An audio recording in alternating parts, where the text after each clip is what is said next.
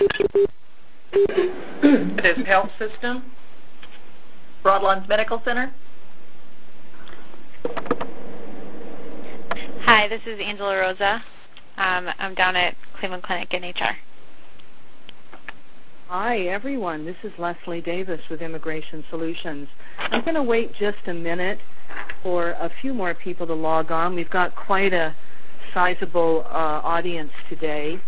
And also, I'm going to ask, because we like to actually interact with you at the end through Q&A, we think it's valuable. I'm going to ask you to mute your phones today so that we can kind of go into presentation mode. You can do that by pressing star six.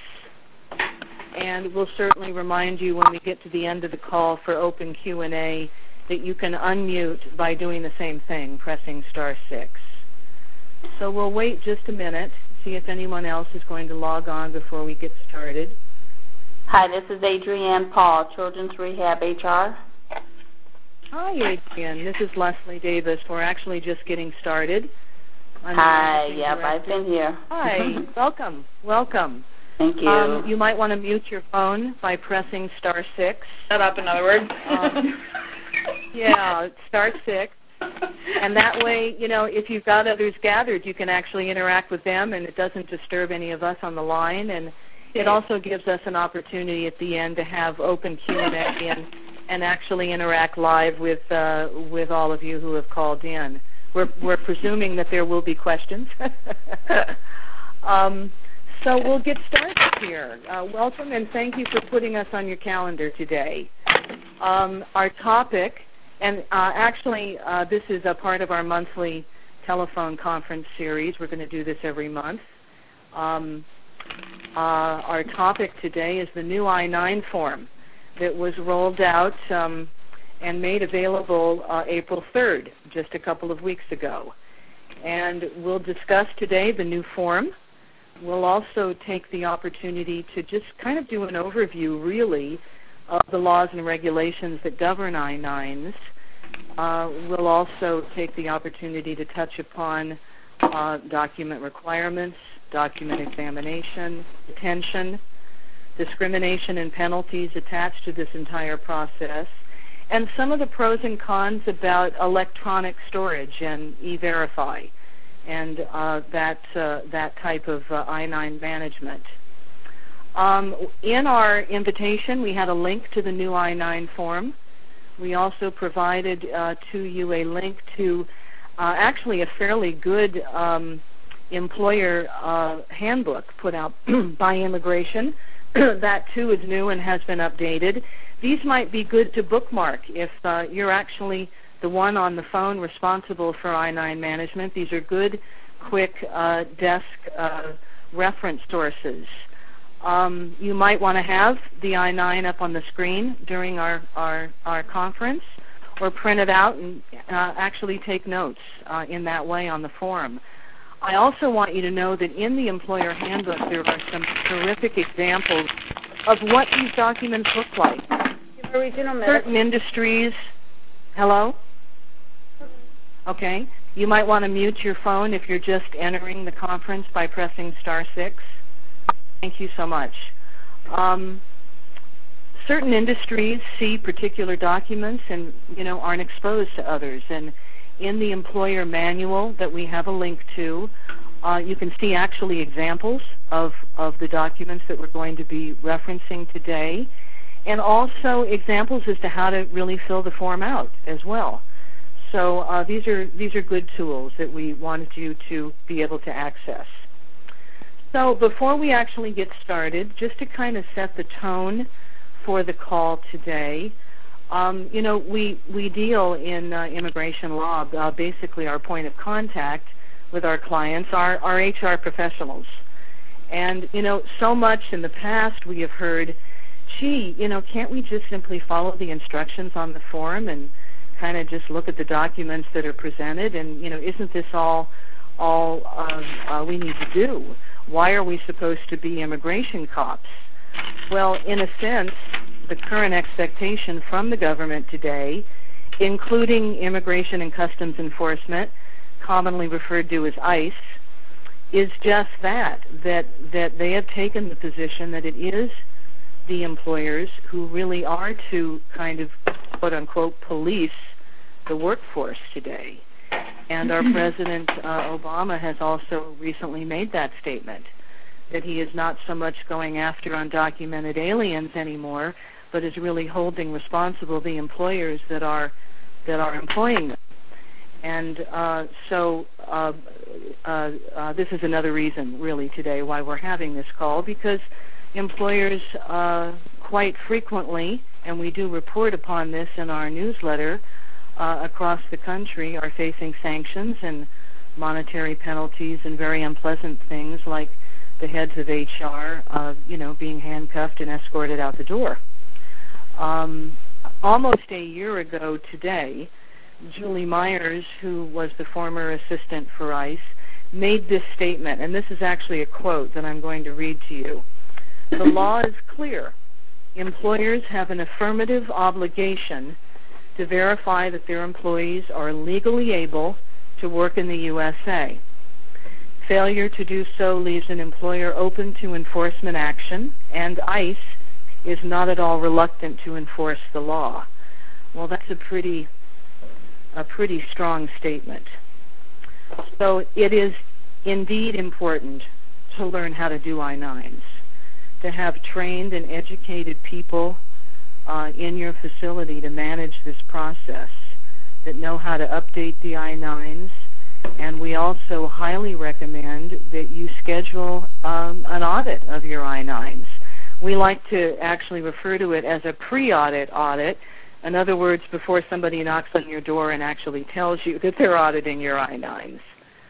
Um, compliance issues can be a little confusing. We, we realize that um, and, and it does require advanced planning. But it is our position that um, that employers need today in this climate, in this business climate that we're in, to take a closer look at what's at stake if they don't um, have policies and procedures in place for the management of their I-9s. Um, not enough compliance is just a matter of exposing your company to fines. Um, and it's really a matter of making sure that the company management and HR professional who's in charge of this doesn't end up complicit in any problems. Um, our experience in I-9 management is, is, is really no matter how large or small a company is, the business, uh, um, rather, I-9 mistakes happen. This is common. You're not expected to be an expert. But you know, again, with proper training, uh, you know, the bar uh, uh, is raised higher, and, and greater accuracy can be brought to the table concerning how you're managing this. Now, we understand that that that you know I-9s are not maybe at the top of your agenda all the time uh, in your day-to-day uh, dealings um, um, concerning your job. But we do recommend that employer compliance plans are put into uh, position and um, that your policies and procedures uh, should be uh, reviewed and addressed uh, in a very simple plan um, as to how you want to manage your I-9s. And this is something that we do all the time for our clients. And we're certainly available to work with you, um, you know, uh, even after this call. If you have any questions that you'd like to address offline or you're feeling that maybe it's time that uh, that your place of employment put uh, something down on paper as to how you're going to manage, um, you know, the handling of your I-9s. We're certainly available to assist you with that. If you haven't been on our website, we have a very uh, thorough uh, employer compliance section uh, that is broken down, you know, very specifically into all of the compliance areas. And we also have up there a list of our services and, and the solutions that we can bring to the table. So uh, at this point, I'd like to um, uh, introduce our two panelists today. Uh, we have attorney Tom Joy, who is a licensed immigration attorney. He's been practicing for some 30 years. And I think that Tom even remembers when the I-9 form was actually introduced and implemented. Um, Tom is the head of our business unit here at Immigration Solutions and is also responsible for the compliance uh, end of our practice. Um, Tom will be joined today by Brandon Meyer. Brandon is a young, very bright uh, associate affiliated with Immigration Solutions. And the two of them will take turns back and forth addressing various topics. And they will they will introduce their topic uh, briefly before they uh, start, so that you'll sort of know where we're going with the call. Um, I'd like to also add that we're recording the call, and it will be uploaded on our web. Hello? No? Hello? Hello?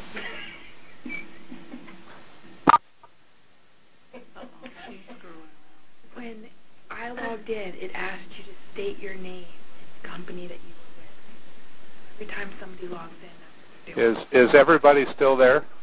Yes. All right. I think Leslie I think Leslie Davis lost contact. She will be back. Uh, this is Tom Joy, the attorney. I am here. Uh, let's just hold on and wait for Leslie to log back in, okay? All right. And if I could ask you again to mute your phones, I'm hearing several background conversations. It's star six. And uh, when you have questions later, we can unmute and listen to your questions. Thank you.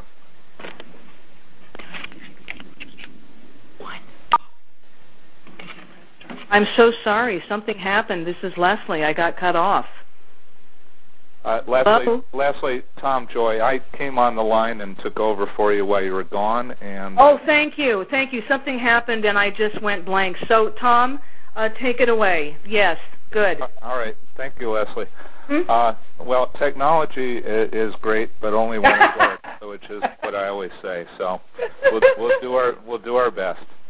Uh, as Leslie indicated, uh, I've been practicing immigration law for over 30 years, and yes, I am old enough to remember that when when the I-9 form was created, uh, 1986. I'd been practicing immigration law for about nine years at that time. Uh, 1986, there was a huge, huge debate, very similar, you'll find out, to what's going on today, but on a bigger scale today. Back in 1986, believe it or not, there were only about 3 million illegal or undocumented aliens in the United States. Uh, these days, estimates are upwards of 20 million. And uh, the government was looking for a way to to uh, solve that problem, even even uh, 20 some years ago.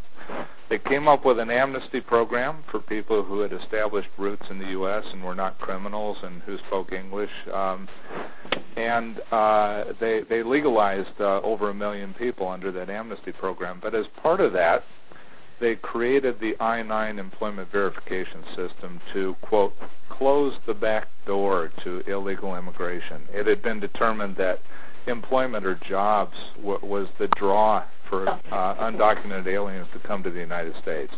So if they legalized the ones who had established roots more than five years in the U.S. and then uh, closed the back door by coming down hard on employers who hired and continued to employ undocumented workers, uh, they thought they would solve the problem. Uh, that was a wonderful idea uh, in theory. It has not worked, obviously, because one of the main problems is the government has been unable to throw the resources at the problem that they needed for enforcement. However, today, 2009, the debate is back on. 20 million undocumented aliens or more in the U.S., a bad economy, undocumented aliens taking jobs away from Americans. It's inviting more and more enforcement activities. So we're looking we're looking at 1986 all over again, but on a bigger scale. Now, what does um, what does the law require? Well, uh, three things basically. Uh, in simple terms, number one, you as an employer must verify the identification and the work authorization of all of your employees. Um, second, you need to retain your I-9s for a certain period of time and in a certain way. And we'll talk about these issues in more detail in a moment. And third, you must not discriminate in the process. Um, I want to get your attention, and if this doesn't get your attention, nothing will. Consequences of failure to comply.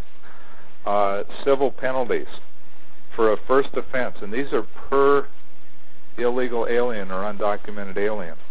First offense ranges from $375 to $3,200 per alien. Second offense, $3,200 to $6,500 per alien.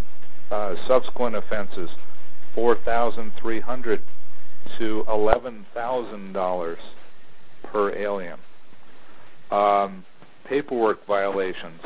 Even if you have no undocumented workers, no illegal workers, even if everybody you hire an employee is an American citizen, for example, if you fail to comply and fill out and complete, retain, and make available your I-9 forms for audits, you can be charged with paperwork violations, we call them. And they range from $110 to $1,100 per violation. Um, beyond that, uh, certain cases have made the news recently. Uh, criminal offenses, if it's established that there's a pattern and practice of hiring uh, undocumented workers, um, there there can be a penalty of three thousand dollars per alien and or six months in jail. Now here's the attention getter. Who goes to jail? It's a company, obviously. Who, who's who in the company is going to be, can send a company to jail? Uh, who do they send? They send executives and HR people who are in on the pattern and practice. And there's I've seen that in a number of cases recently, and the government is very, very serious about that. Um, I want to mention two things. I mentioned ranges of fines uh, for first, second, and subsequent violations and paperwork violations. Uh, the government takes into consideration various factors, the size of your company, most importantly, your good faith or lack of good faith in trying to comply with the I-9 practice. It's a very complex uh, process, and the government does recognize good faith attempts to comply with an almost impossible job. And your past history. Do you have a past history of violations? Um, a good faith defense will probably uh, stand up against charges unless you have actual knowledge of the illegal status of the person hired. Uh, so it's very important uh, that you make a good faith effort to comply, and the government does recognize and enforce that. On this topic, I want to leave you with a real life example, and you will all recognize the name of the company when I tell you at the end. But uh, this really happened, and I was involved in it uh, indirectly. Uh, and I, uh, one day, uh, an immigration officer showed up at the door of one of my clients, a Fortune 500 uh, high-tech company here in California, uh, came in and served a three-day notice to produce all I-9s and employment records and various other things for inspection. Um, three days was not enough because we had over 2,000 employees and 2,000 I-9s and records to, to get together. This was back in the days uh, uh, before computers, uh, or in the early days of computers. So it was it was not like we could press a button and produce it uh, on, on a one-day basis. I asked for two weeks extension. They gave it to me. Um, I, I then went through every I-9 with the staff. We blue penciled uh, corrections. We didn't white out things. We didn't uh, uh, redo things. We blue penciled, meaning we took a different color ink and made any corrections that we noticed, such as a form wasn't signed or dated properly or a box wasn't filled in. Uh, we showed our good faith. We were totally honest, and we produced those records. The inspector came, picked them up, viewed the originals, kept the copies, and then disappeared for four months. Uh, I hadn't heard anything for four months, so I called her up, and she said, well, I I um, I, I, I don't see any problems with your case. Uh, in fact, a company this size, I've I've never seen such a good job on I-9s. I, I'm going to pat myself on the back, so excuse me, but I had trained these this client over the years, so I expected this result. But she said an interesting thing. uh, at that point. She said, um, I'm not going to get back to you. There's really nothing here. And besides, I've been pulled off this case and assigned to a, another case. And it was Disneyland here in Southern California. We all know Disneyland when, and you know the you know the happiest place on earth. But the problem was they had audited Disneyland. And even though they only found four illegal workers, four, only four, Disneyland was fined $400,000. It was eventually settled at $250,000. But you may ask, with only four undocumented workers, why $400,000? Paperwork violations, failure to do the I-9 process in good faith or at all. I leave you with that to think about. Leslie, we'll move on to the next topic now, I think.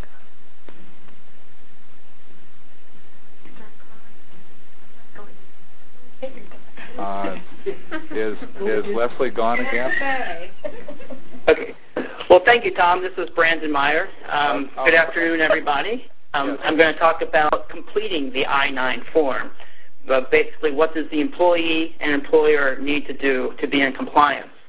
First of all, the employee must complete Section 1 of the I-9 form no later than the time employment begins. Section 1 will ask the employee for personal data, such as their name, date of birth, address, immigration status, essentially whether or not they're a U.S. citizen, permanent resident, or non-immigrant authorized to work in the United States, and their Social Security number. Please note that provision of the Social Security number is optional unless the employer participates in the E-Verify program, which is something that I'll touch on later in this call. After filling out the I-9, the employee is then obligated to produce for inspection by the company their identity and employment authorization documents within three days of hire. Now, if the employee fails to do so within three days, then the company can terminate that employee at that point in time. Once the employee does um, provide their identity and employment authorization documents, they, then also sign a certification. It's in, it's in bold black letters on the form, Section 1, stating that they're aware that federal law provides for imprisonment and or fines for producing false statements or documents during the I-9 verification. Now, there are three broad exceptions for completing, for when someone does not have to complete the I-9. Um, the first exception is uh, independent contractors do not need to complete the I-9. However, that does, um, that does, not mean that the employer can classify employees as independent contractors for the purpose of evading the I-9 requirements. Um, another exception is when employees are, being hired just to work for three days or less. At that time, they have to present um, their documents at the time of hire. And the third general exception deals with, with staffing agencies. Um, staffing agencies, it's their obligation to have the employees submit the I-9, not, not the company that the workers are being contracted to. However, if the, the contracted company has constructive knowledge of I-9 violations by the staffing agency and, and the company is aware of this, then they too could be subject to sanctions and penalties in the, in the, in the event that this happens. Now, what type of documents does the employee need to provide? Well, Tom will discuss that in the next section. But basically, the employee must provide either one document from so-called List A of the list of acceptable documents that USCIS has put out, or one document from List B and one document from List C. And all documents presented by the employee must be originals. And in some circumstances, a receipt notice issued by USCIS is acceptable to show work authorization. And, and these circumstances include um, the H-1B change of employer provisions of the uh, American Competitiveness in the 21st Century Act. If the employee is, um, has filed, timely filed an extension to their currently held non-immigrant status, such as for any employees on E-visas, H-1Bs, L-1s, O-1s, TNs, and also the so-called STEM EAD card. Now, keep in mind that a receipt notice is not acceptable as continuing work authorization for all other types of EAD extensions. In that circumstance, if the new EAD is not issued before the underlying EAD card expires, that employee must be terminated until the new EAD is issued unless that employee has a backup form of work authorization.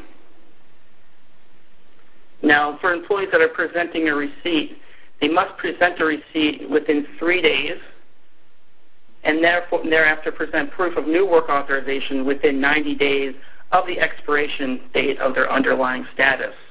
However, if USCIS has not acted upon this extension request within 90 days, which is quite typical, um, that employee's work authorization is extended to a total of 240 days while this extension remains pending. So that's a brief overview of what the employee must do. Now I'm going to move on to talk about the employer's obligations. The employers must complete Section 2 of the I-9 form by examining the identity and employment authorization documents presented by the employee. However, the employer cannot specify the types of documents it will accept from the list of documents provided by USCIS. That choice is entirely the employee's. Now, in Section 2, the employer must record the title of the document presented, be it a U.S. passport, birth certificate, or H-1B approval notice. I'm sorry, I apologize for my fax machine in the background. I hope that's not too obnoxious. Um, secondly, they must list the issuing authority of the document, be it USCIS, Social Security uh, Administration, or Department of Motor Vehicles, the document number, the expiration date, if any, and the date that employment begins. Now, here's um, what Tom was talking about before. Um, if after reviewing the employee's documents, the employer must sign and date a certification attesting under penalty of perjury that the documents presented, quote, appear to be genuine. Now, USCIS recognizes that the employer need not necessarily be an expert in um, what constitutes a fake versus a genuine document, but a little common sense um, in this realm is important. If Social Security is spelled wrong on the Social Security card, and that obviously calls into question the genuine nature of the document.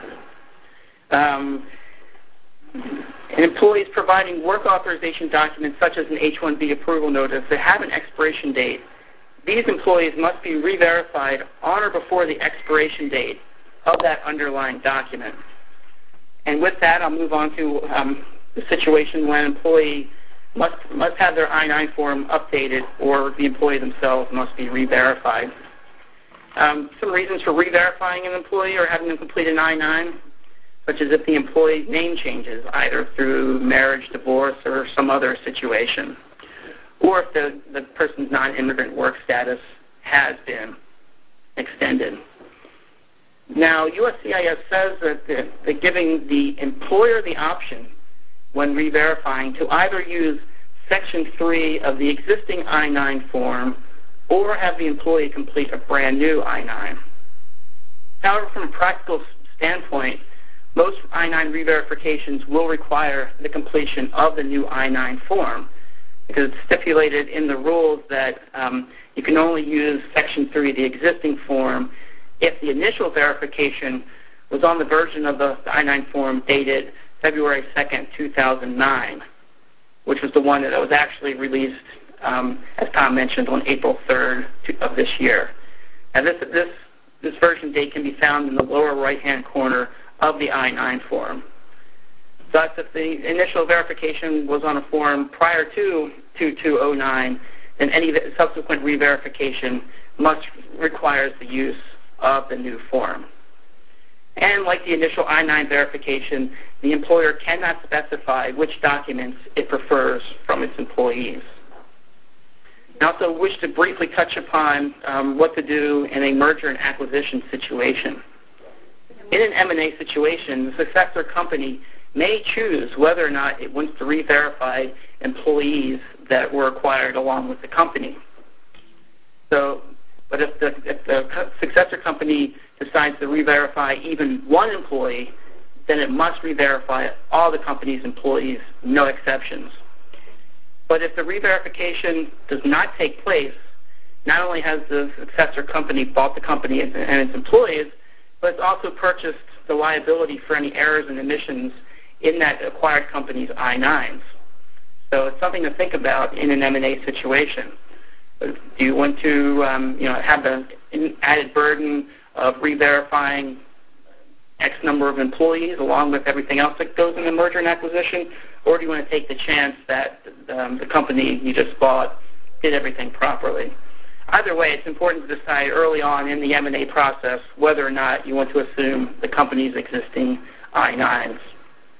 And with that, um, I'm going to allow Tom to discuss document requirements and what you need to do to examine them. So on to you, Tom. Okay, thank you, Brandon. Um, the uh, USCIS has produced a very uh, useful uh, handbook. It's the Form M-274 Handbook for Employers. We provided a link to that uh, on your invitation with the call-in number uh, today. That's the easiest place to find it. It's 65 pages long. Uh, you may wish to print it out and keep it on your desk. It's not that long, but very, very useful. On on page 45, uh, there starts uh, uh, examples of various documents from List A, List B, and List C, which are uh, listed in the uh, instructions to the I-9 form. Now, the requirement is the employer must view either one document from List A, and List A establishes both identification and employment authorization. So one document establishes both ID and employment authorization, the List A document.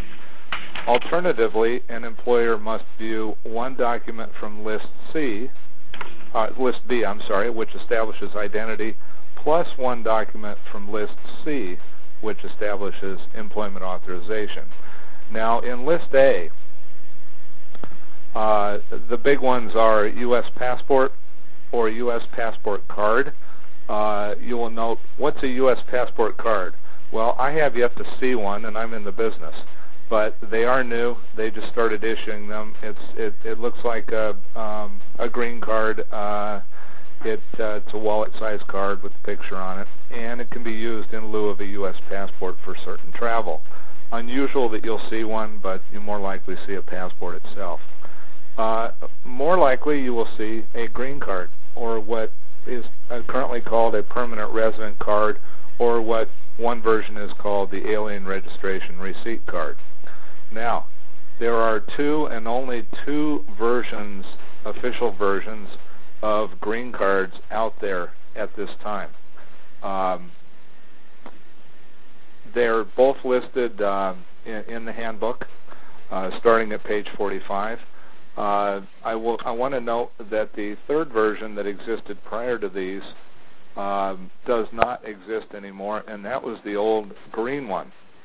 Uh, it was somewhat green. It was more a blue or greenish blue, and it had a black and white photograph on it. It was laminated. The lamination didn't last more than a year or two, and it was usually falling apart, and it was easily counterfeited. So back in 1989, uh, the government started calling all those in, replaced them with um, the current version. But there's another version out there. The current version, I'll back up a minute, the current version of the green card has an expiration date on it. It's a 10-year expiration date. And at the end of that 10 years, the person's legal status does not expire. The card or evidence of the legal status merely expires.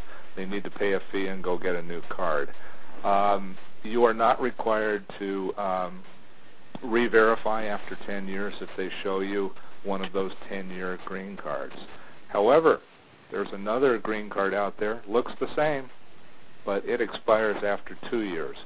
That's a situation where the the, um, the foreign national has married a U.S. citizen the marriage was less than two years old when, when he or she got the green card.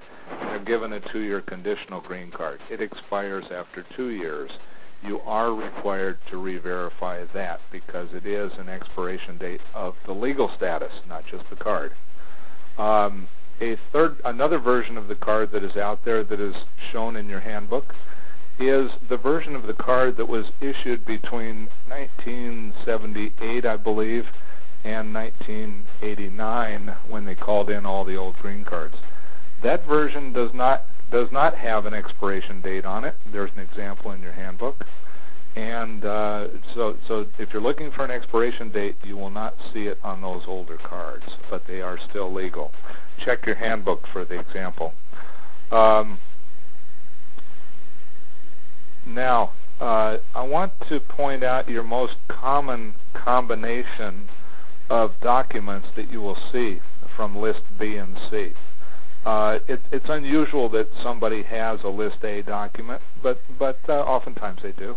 Most commonly, you will see a List B establishing identity and a List C document establishing work authorization. Typically, you will see a driver's license uh, from one of the 50 states establishing ID and uh, in combination with a Social Security card uh, establishing work authorization. Um, the Social Security card uh, will either be what I call a clean Social Security card with no restrictions on it. Those are the old, old, old, old ones. I have one that I got when I was 12 years old. It just has my name and my number on it. Uh, about 1981, they started issuing a version that said not valid for employment uh, you cannot accept one of those. They were issued to open a bank account and various other things, get a driver's license back starting in 1981. The current version of the Social Security card that is issued, that you'll most likely see these days, is a Social Security card that says on it, uh, valid for employment only when accompanied by um, immigration authorization document or something like that. Uh, and that is that is a valid um, a valid Social Security card. Uh, so the most common combination you're going to see is a List B driver's license and a List C Social Security card. Uh, these two documents, uh, just coincidentally, are the most easily counterfeited. Um, however, as uh, Brandon mentioned, you're not in the forensics business and you're not expected to be. If it appears to be reasonably valid on its face uh, then then uh, you are required to accept it, and if you don't, you run the risk of uh, being charged with discrimination. Um, just as Brandon mentioned, a little common sense. Uh, the example that he mentioned, I actually saw once. The word Social Security was misspelled on the card. Um, years ago, I saw a fake green card where all the numbers were in sequential order. The, per, uh, the person's A number was A, 1, 2, 3, 4, 5, 6, 7, 8, 9. Uh, I thought to myself, what are the odds of that? but uh, it turned out to be fake. Uh, and my other favorite was uh, a green card that indicated the person had gotten his green card through amnesty, which was in 1986 to 1989 and uh, and yet it said temporary resident since 1946. So um, those those are some common sense things to look out for. Uh, look at your handbook. When in doubt, you can you can give uh, give us a call and and uh, we can look at it for you. I do this quite often, um, but that that takes care of the list, the examples. Study the the examples in the handbook closely if it doesn't look like those, and that is a good list. I'm, I'm familiar with all those documents. That is a very good up-to-date list at the moment. Um, and if it looks different, you may have an issue. You may be on notice that you have an undocumented worker. Uh, Brandon, you want to take the next topic? Yeah, thanks, Tom. I'm going to briefly touch upon document retention requirements. Um, the, the, first issue I'd like to discuss is whether or not um, you wish to make, make and retain photocopies of the identity and employment authorization documents that an employee provides. This is the employer's option. They can decide whether or not they want to do this. However, if the employer decides to photocopy and retain supporting documents, it must do so for all new employees. Otherwise, run the risk of a, of a charge of discrimination. Um, either way, photocopying and retaining supporting documents may be a good policy to implement since if, if a company is operating their I-9 program in good faith, photocopying these documents may strengthen the company's defense in the event of an I-9 audit. But regardless of whether or not a company decides to photocopy and retain supporting documents, the company must obviously retain the original I-9 form that was completed by the employee and the employer.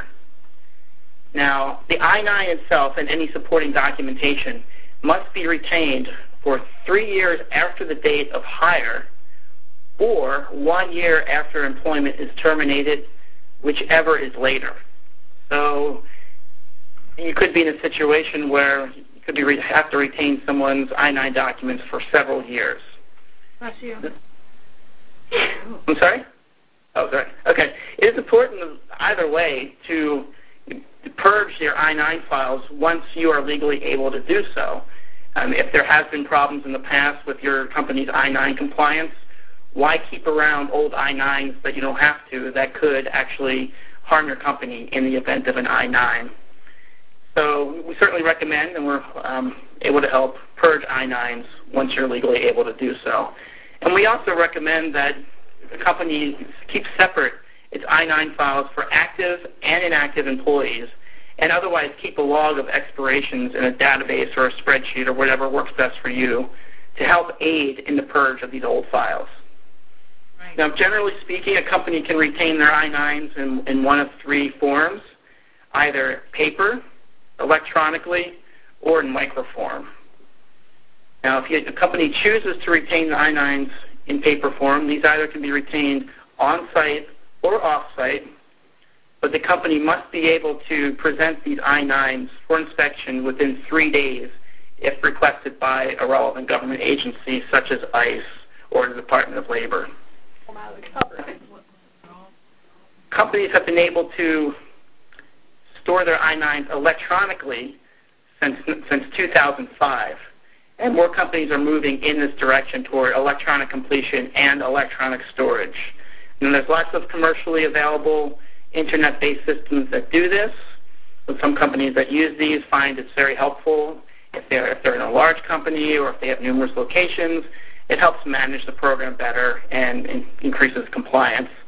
Some of these systems can also be integrated with E-Verify and with the company's payroll systems. And they also help reduce errors in completing the I-9s. Uh, so if the employer or employee tries to fill out something incorrectly, a lot of these programs will alert them to that fact and help with the correction. Now, these electronic systems are far from perfect. Um, there's security issues. What if someone can hack in and, and, and steal your employee's identity information? That does happen. Um, what if the software company goes out of business? Um, what do you do in that situation? So there's a lot to think about if you're doing electronic storage, but that does seem to be the wave of the future. Now, also, a company can store their I-9s in microform, either in microfilm or microfiche. Um, the thing to keep in mind with this is that the film and the equipment and the images that they produce must be able to be preserved for a long period of time. And if the equipment degrades or uh, these microfiche and microfilm are lost or otherwise destroyed, then that could be problematic in an audit situation. So that's that's the, the general takeaway. Um, keep keep your documents for either three years after data hire or up to one year after um, data termination, whichever is later. And the company can choose either paper, electronic, or microform. And with that, I'll let Tom move on to the real fun stuff, um, employment discrimination and the penalties thereof. On to you, Tom.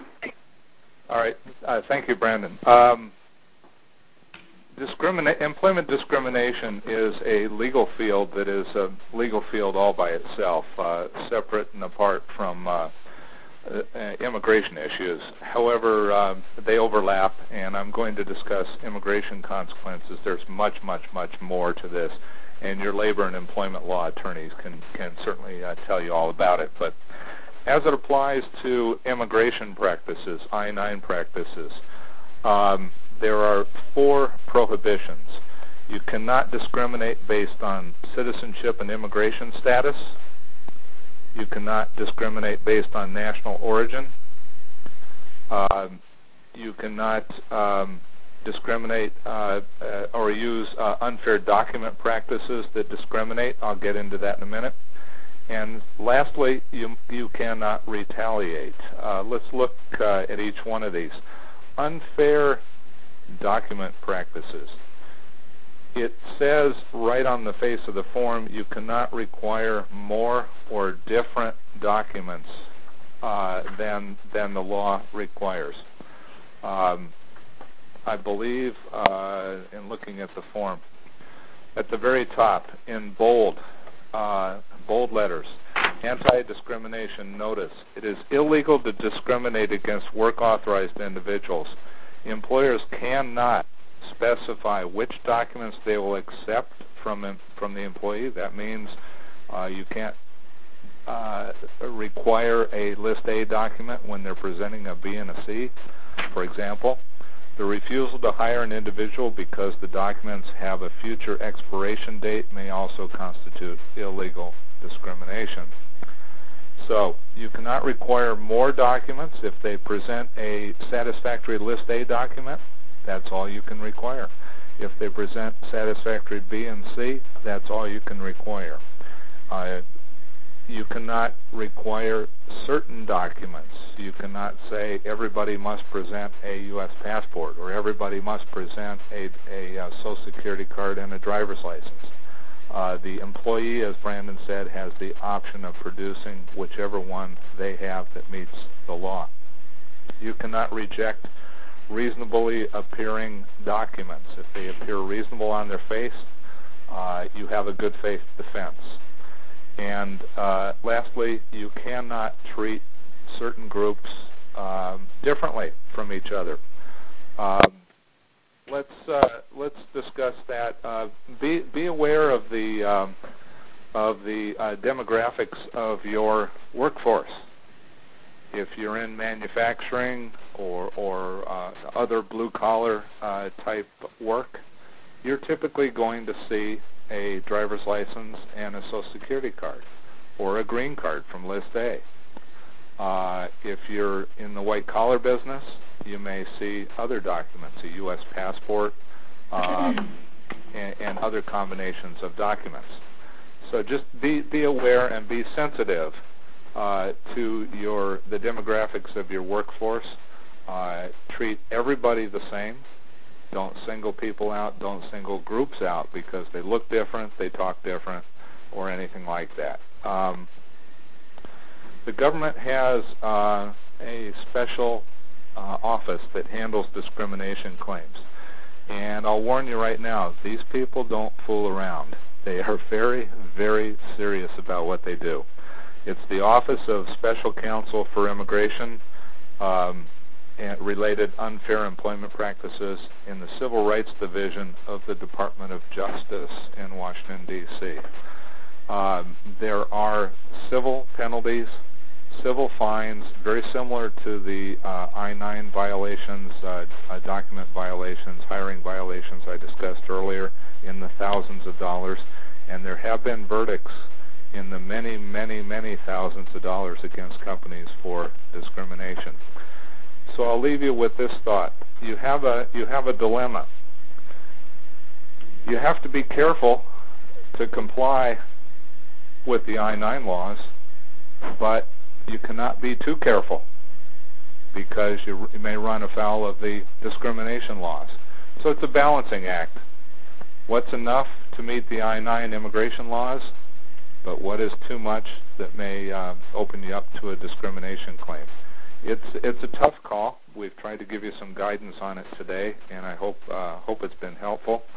Um, and I'll pass the uh, conference on to Brandon now to discuss uh, one of my favorite topics that's not across the board yet, but I expect will be, E-Verify.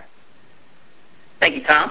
Uh, yeah, we talk about E-Verify, E-Verify is currently a voluntary program that allows employers to verify the employment authorization of their new employees. There are two general um, types of employers that are required to participate in the E-Verify program, such as certain federal contractors although this is their particip- their mandatory participation has been delayed on several occasions and looks like it's uh, being delayed again this time until June 30th, 2009. But we'll wait and see. It's been a subject of litigation and a lot of controversy. Um, also, companies that wish to participa- participate in the STEM EAD program, in order to do so, they must participate in E-Verify. Now, how does E-Verify work or purport to work?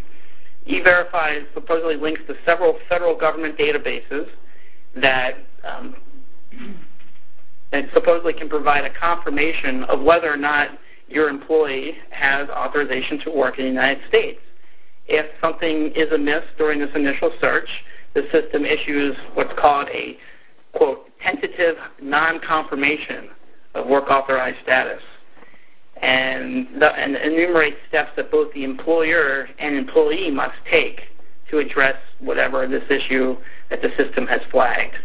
And if this issue is not addressed timely, then a final non-confirmation is issued.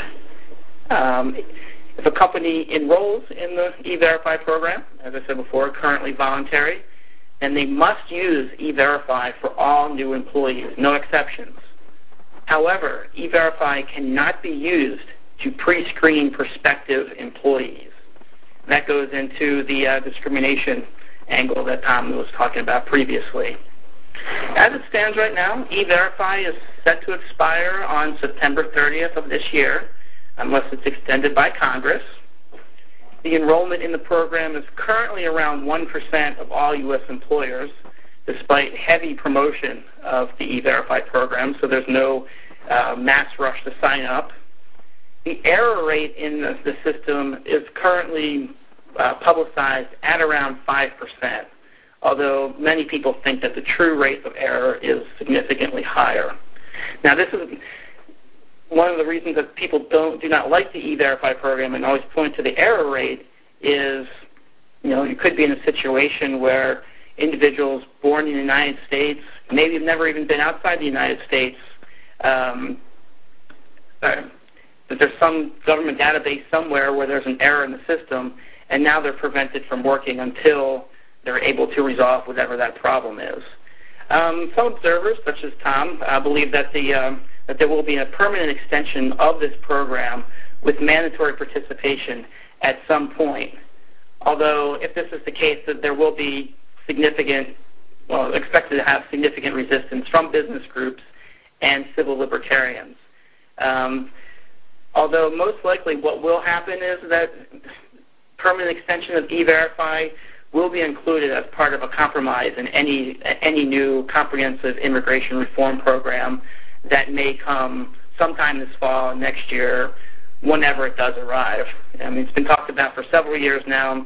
There seems to be new impetus um, by the Obama administration to push this forward. If so, if it does become a reality, E-Verify is likely to be a part of that bargain. So that's that's all I really wanted to talk about with the, the E-Verify program. Um, we'll see if it's if it's renewed beyond, beyond September 30th. And with that, I'd like to send it back to Leslie to uh, moderate the Q&A session. Great. Thank you so much, Brandon and Tom. I mean, they have shared some very valuable information with all of you today. And now it's kind of your turn. We like to uh, always open up for Q&A and actually interact with our, our callers in a live way. So you might want to unmute your phone by pressing star six and, and step right up to the microphone, as they say. We're here to uh, give about 15 minutes for Q&A. Leslie, hi. This is Sybil Falcon from the Hierarchy. Hi, Sybil. How are you today? I'm great. Thank Good. you for the Thank you. Um, I have a couple of questions, and it was just out of my curiosity. Mm-hmm. After HR receives and processes the I-9, um, is it verified by the government if you're not utilizing E-Verify? Brandon, you want to take that because you just covered that. No, only in the if, if you do not uh, use E-Verify, and then the only time that anyone comes to check up on it is in the event of an audit by uh, Immigration and Customs Enforcement, Department of Labor, or the Office of Special Counsel. So if the I-9 is completed, it goes into either your paper file, electronic file, until some point that someone wants to see it. And we hope that nobody ever wants to see it. utilized um, E-Verify, and the hiring managers, of course, wanted to wring my neck when I told them all that they had to have a class on it. Um, Ah, what we what the challenge that we've had is with the hiring managers at a different site than the employee. mm. Um, you know, it's hard to get that information. What what suggestions do you have? You know, for that? Because right now, what we have to do is have the manager actually go to the site where the employee is, and that's not really cost effective. Are your sites all sort of uh, relatively local to one another, or are No, they actually different states, Sylvia? Yeah, they're they're different states. Well, Brandon, you touched upon the pros and cons of electronic systems. Have you explored? Yeah, that might be a Yeah. yeah that might be a situation that if you're not otherwise already so that you you may wish to look into one of these electronic storage systems, and that way um, you can manage the process centrally, or at least check up on the local offices to see if they're doing it correctly. Are you Um, going to? And Okay. most of these systems are internet-based, so you know anyone with the proper um, URL or login could, in, in, in theory, use them, and, and then subsequently check up on them. And that's something an important point that you do raise is that a lot of times, if there are I-9 compliance issues, they're not necessarily at the head office. They're at the um, off-site locations where you know maybe the, the oversight, by virtue of distance, doesn't quite reach. And also, too, Sylvia, another uh, way of maybe looking at this is to absolutely, if, if you have not already, identify a particular person at each location, train them, and we do perform training on-site and off-site. Uh, train them and only permit that person to do I-9s. I mean, this That is would- where you have to get Yeah. organized internally. Yeah, that would mean obtaining another um, um, access code or access uh, for for that individual. That's true. hmm hmm But it certainly could solve your problem in as much as it would help tighten up the whole process. Well, that's what we've had to do now.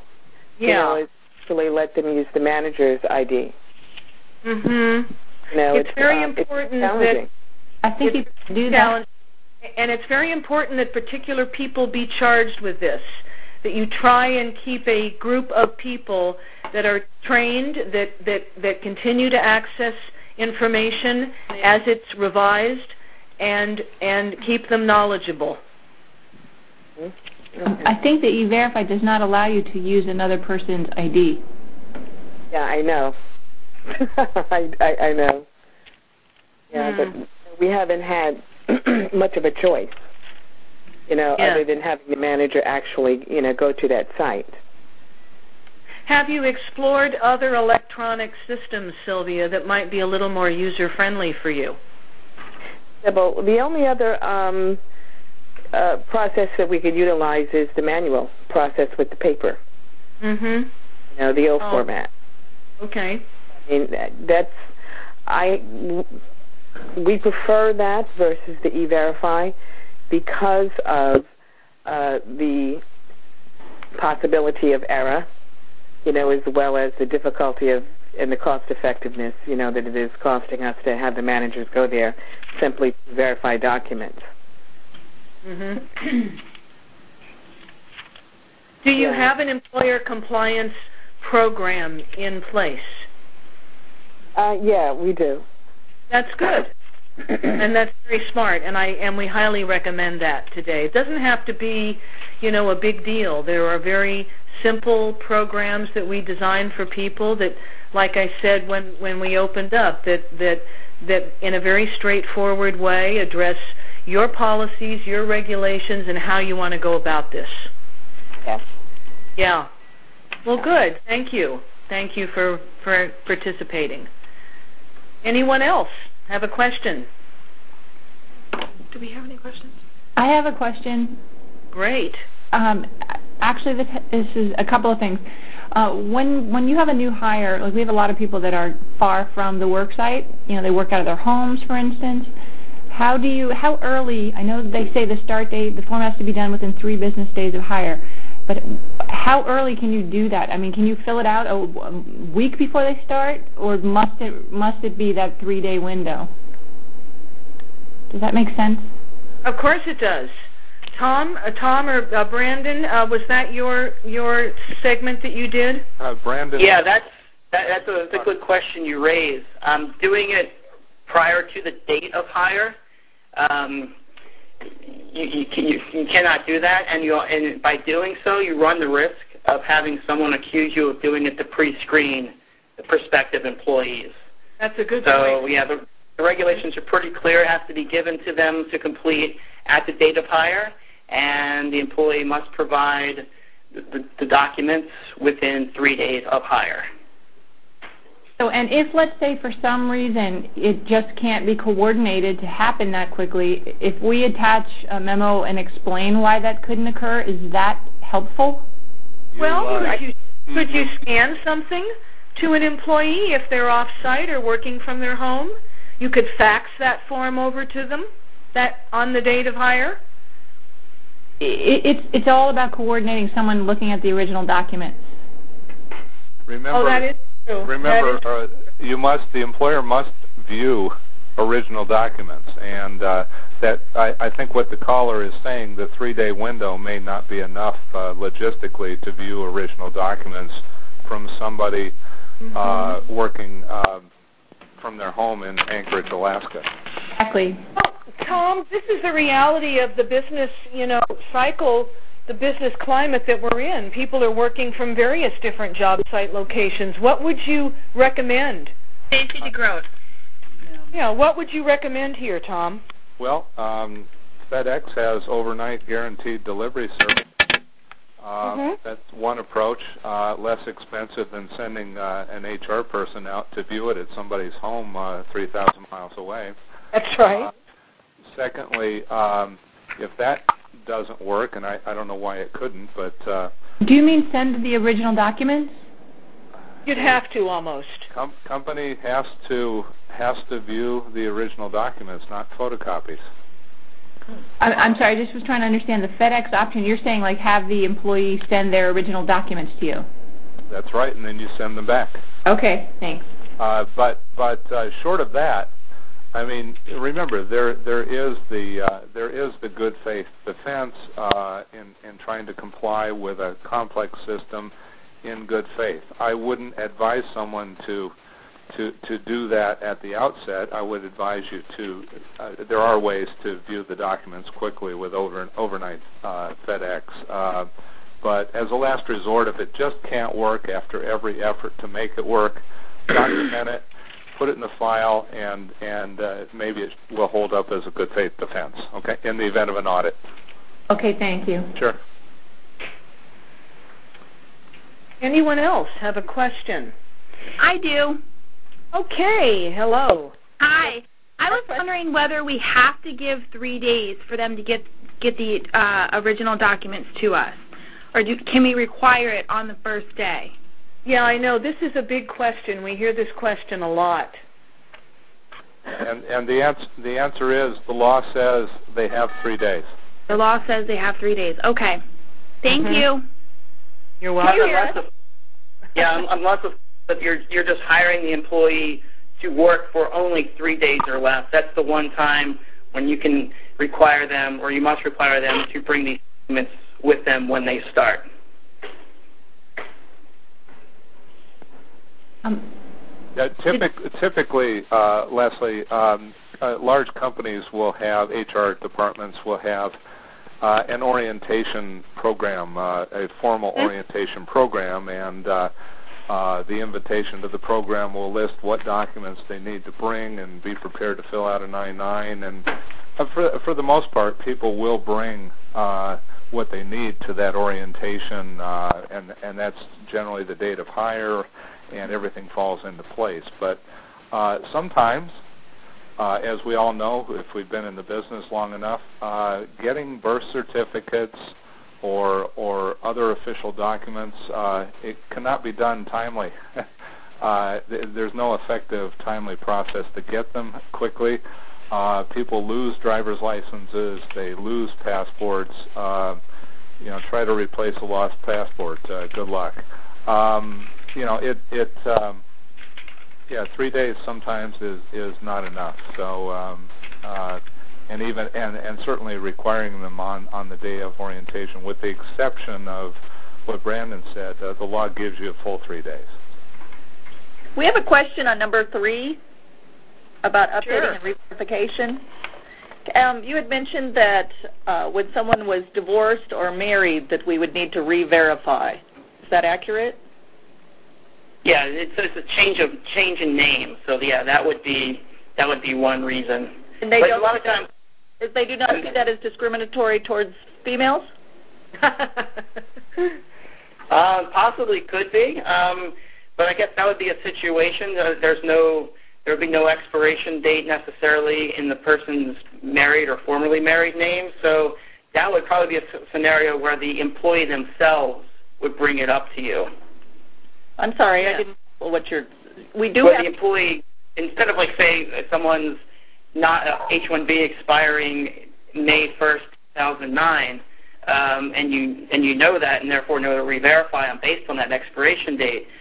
You know, if an employee is, is being divorced or married and their name is changing, that's probably something the employee will bring to your. You may not know that naturally. That was something the employee would probably have to bring to your attention. Well, I was... And if they were to- know, you know, linked into that also would be, you know, maybe they want their paycheck in their new married name because they've opened up bank accounts. So there'd be a lot of reasons why people would be forthcoming about that, actually.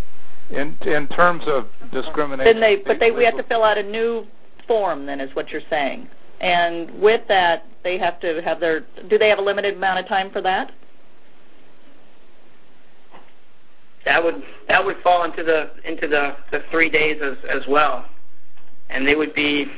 I mean, this is not a perfect form. I mean, it took it as But, but Tom three mentioned days, it.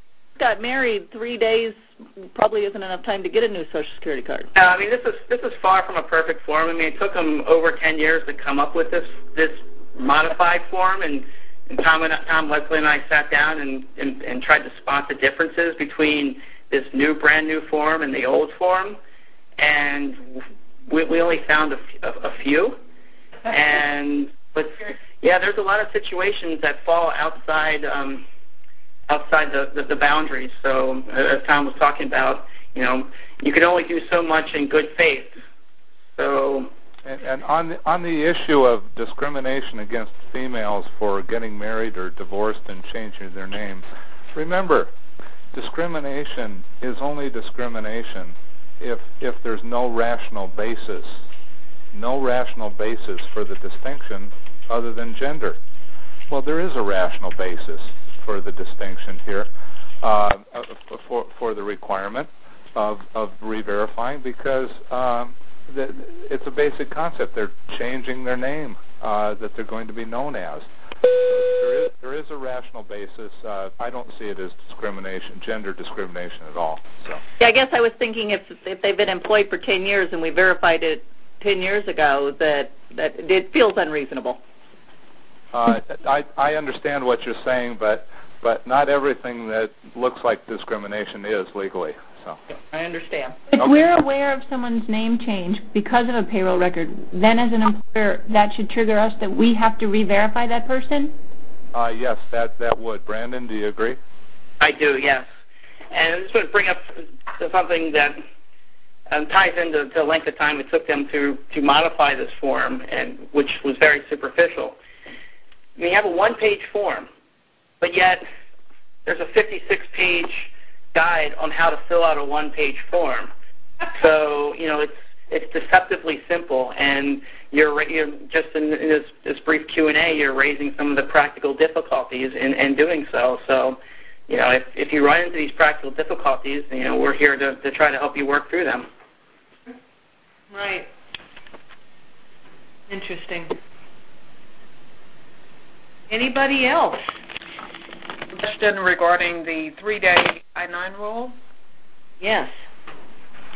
If, what is the penalty or assessment of fines or fees for anything done outside of the three days? Say it was five day. Is it per occurrence?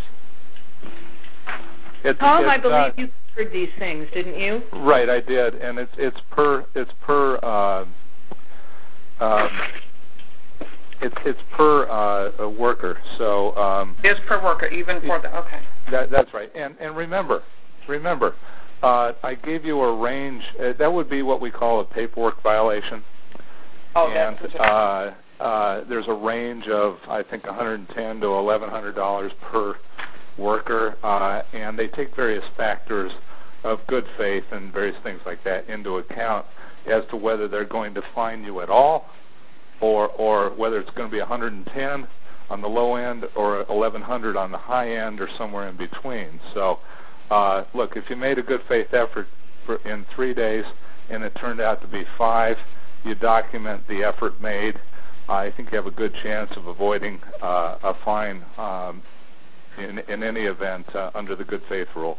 Okay, I was I thinking in terms of uh, perhaps maybe before the hire date.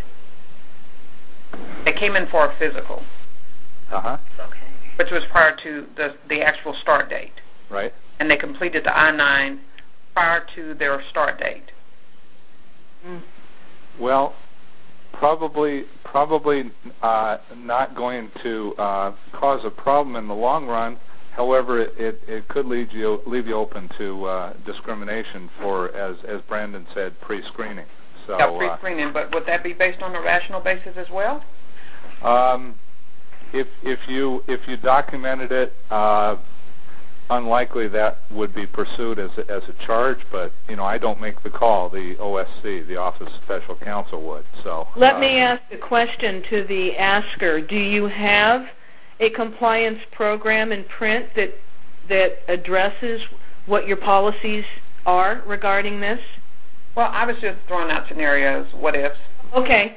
But, but I thought um, in the manual it talks about if you have an employee orientation date, like scheduled two weeks in advance, if you offer them the job, they get it, they pass everything, we can collect their I-9 then, and we would be okay. It's just after they've been hired where it's an issue.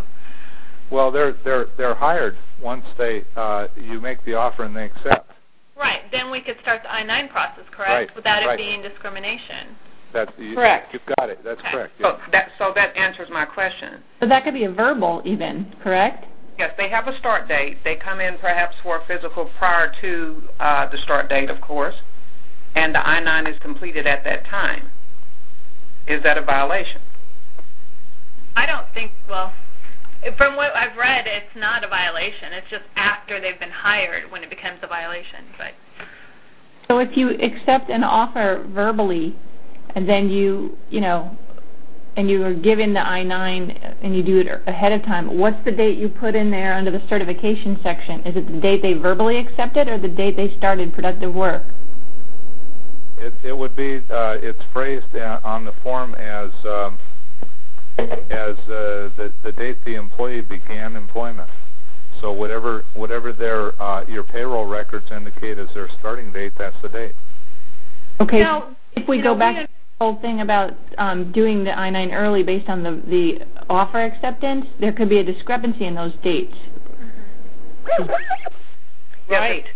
If they're starting work May 1st, that's their official start date and they actually complete the I-9 on April, just say 25th. Well, Tom, what what would be the harm in writing in on the form employment the date that the employment actually commences? Uh, there's there really no need to write it in. It's it's what the it's what the form asks for. Em, st- employment start date. Oh, employment start date then that should perhaps be something that you point out to the individual when they're filling the form out. Okay. Yeah, and that would solve that problem. But it's something that has to be on your radar that you bring up. Okay, thank you. But mm-hmm. the date on the I-9 has to be the date that they start. That, that's the wording. I just read it right off of the form. Uh, employment yeah. start date, yes. Um, I have a question. If someone calls in and says, we know that um, one of my fellow coworkers has illegal documents, what can we do to um, investigate that? Or handle that? If we look at the documents and they look genuine, but someone has called and said, I know for sure that this person has fake documents, can we use E-Verify or can we call and say, call like CIS or ICE and say, we know, you know, someone called and said this person has fake documents. Is there anything we can do? Uh, Brandon? I, I'm going to say no. First, if by doing so, if you subject a person post-hire to E-Verify, then that that runs straight into a possible discrimination claim. Right. Um, second of all, how does you know when the person presented their documents to the company initially, um, the company certified that they appeared to be genuine. Um, so how does this employee know um, that someone else has uh, fake documents? I mean, I guess that would be the first question. And if you if the employer accepted these documents in good faith as they appear to be genuine, then that should be pretty much the end of the story. Okay. Because you can only subject new hires and all new hires to E-Verify. I have a question on if, if you have someone who was in a visa status when they filled out the I-9, but you know that they now have a green card that's been approved, do you have to wait until it's the proper time to re-verify, or can you step in and re-verify knowing that there's a green card? Good question. Tom, do you want to take that? Uh, Brandon, you covered the re-verify issue. Um, Oh, okay. I mean, if you if you know, I mean, the, the employee themselves should come to you and say, "Hey, I'm now a permanent resident, and I wish to um, re-verify." If that has if that has not occurred, but you know that the employee has a new document, um, you should you should still probably wait until the expiration date that's on of, of the document that they presented when they re, when they initially verified to re-verify them. Okay, thank you. I have a question. Hello? Yes. Okay. Um, my question is, since we are not allowed to ask the employees or the candidates what documents to provide, if they are stating on their I-9 that they are um, permanent residents and they're able to work, and they provide a document from List A, uh, well, actually one from B and C, can we ask them for their their resident card? no, no, We cannot. no. If What they, if they don't know, because on the I-9 you have to enter the expiration date. What if they don't know their expiration date? We can't proceed with the I-9. well, there's no uh, there's no expiration date on a on a green card uh, other than the two year the two year conditional green card on on marriage cases. Mm-hmm. Now there there But is how are we to know what card they have? uh, well, first of all, they, they they check the box at the top that says they're a lawful permanent resident or a green card holder, right? Oh, yes. And and then they they choose to show you instead of a list A green card, Right. they choose to show you, if I understand your question, a list B driver's license and a list C social security card. Right. They've complied with the law. Hmm. But but I I think you're concerned. It, it's you're, hard to figure, I know. No, your your concern. I know what's bothering you. Sure. Correct, correct me if I'm wrong, but your concern is, okay, they showed me a, a B and a C, uh, a driver's license and a social security card, and yet they claim to be they claim to be a green card holder uh, Right. in checking the box up above. How do we know? How do we know that green card holder part is true? Is for sure, yeah. That yeah, that's your concern. Uh, that's not your problem as the employer. That's the employee's problem for committing fraud on the form. Right, 'cause by extension, I mean, the same principle would apply to someone who claims that they're a U.S. citizen, yet still provides their, let's say, their, their voter registration card and their, um, and their social security card. Yeah, you and cannot so that, you cannot ask them for a U.S. passport. Mhm, right. But, Exactly. but, re, but remember, the box they check above, it is in, remember, that's in the first section that's done by the employee. That's Right. not your obligation as the employer. If they lie and check a false box, they're committing fraud. You don't have an I-9 obligation for what's in A. You only have an obligation to verify list A or B and C and and uh, re-verify in Section 3 also. And that's a very important differentiation for you, the employer. Mm-hmm. Okay. In this, I have another Section 1 question. Are, are foreign nationals holding visas required to put an A number?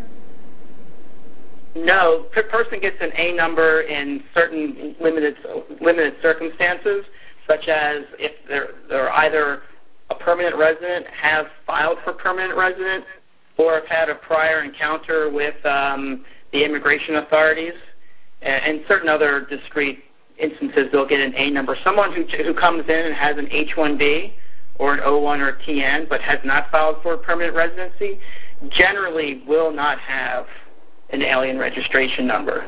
How about those with EAD cards? Yeah, the brand. It, the that's one, the one you Hey, that's out. not an alien. Re- I mean, it says a number, but that's not that's, that's not the same as an alien registration number. That's just a an identifier that's indigenous to that particular EAD card. Oh, it is. So that's not their A number. Correct. Well, it is it is an A number.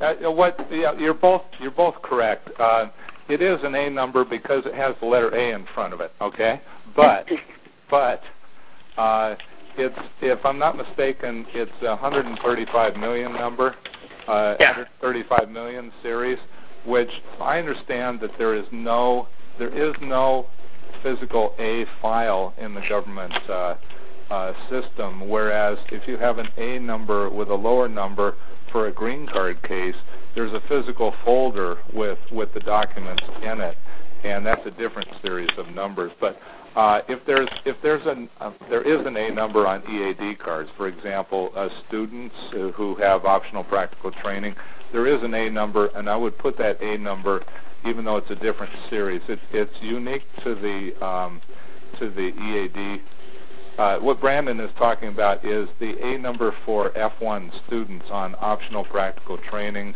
uh, that sort of thing. That's a unique series just for students. Uh, other EAD cards issued for people who have a pending green card case, uh, that will have their official A number on it, and that's the A number they will have on their green card when they eventually get their green cards. Okay, so a student, in other words, you're saying could who has an A number on their EAD card and ultimately gets a green card is going to get a different A number than appears on that card. You you got it. That's exactly right. Uh, don't ask me the the logic of the government, but then again, it's your tax dollars at work. You know. So for the EAD, the person who's presenting an EAD, they let me just be clear, they do not have to fill in that A number then? They they should. They should. Okay. It, it is an A number. Uh, I mean, it asks for an A number. They should fill it in. Uh, the government the government will know if it's one of the 135 million A numbers. They know it's it's for an F1 student on optional practical training. Okay, I'm, I'm sorry, I don't mean to beat this to death, but if somebody presents their, fills it out, does not include that, presents the EAD card, at that time I can request that they, they uh, include that number? Well, uh, I believe in. Uh, let me look at the form here. I believe when you when uh, an EAD card is a List A document, right? Right. Yeah. All right. And um, you are you are required to put the document title. That would be EAD. Right. Issuing authority, USCIS, uh, and document number. Uh, well, number. there's there's really no document number. Well, there actually are two document numbers on an EAD card for an F1 student now. One is the the service center receipt number. The Yeah. other the other is the the employ the person's uh, 135 million A number. Uh, personally, I would put the 135 million A number, or or just put both. Just Okay, so I guess I, what I've always done is, is use the receipt number that you're talking about, the, like the, the service center number, but I don't see the, that they filled out an A number. Do I, do I have the right to ask them to put it in section one? Uh, wait, wait one second. Um, okay, that would be the fourth box in section one, an alien authorized to work, uh, alien number or admission number. Um, you, you can. I, I don't have any problem with you asking them to put it in there if if they uh, if they check that box. Okay. That's just, that's just asking them to complete the uh, complete the item. Uh, there's no discrimination there. Okay, thank you. All right. Well, I think all we're going to conclude the call. It's been terrific. I hope you have found it very useful and very informative. Uh, we are available for any additional consultation offline. We're available to help you set up an employer program, a compliance program. We do off-site, on-site audits, teaching and training on this issue. So please remember that. Thank you so much for joining us today. Check out our website and check out what we have coming next month. We'll let you know. Thanks a lot. Thank you very much. Thank you. Thank you all. Bye. Bye. I'm here. Francesca?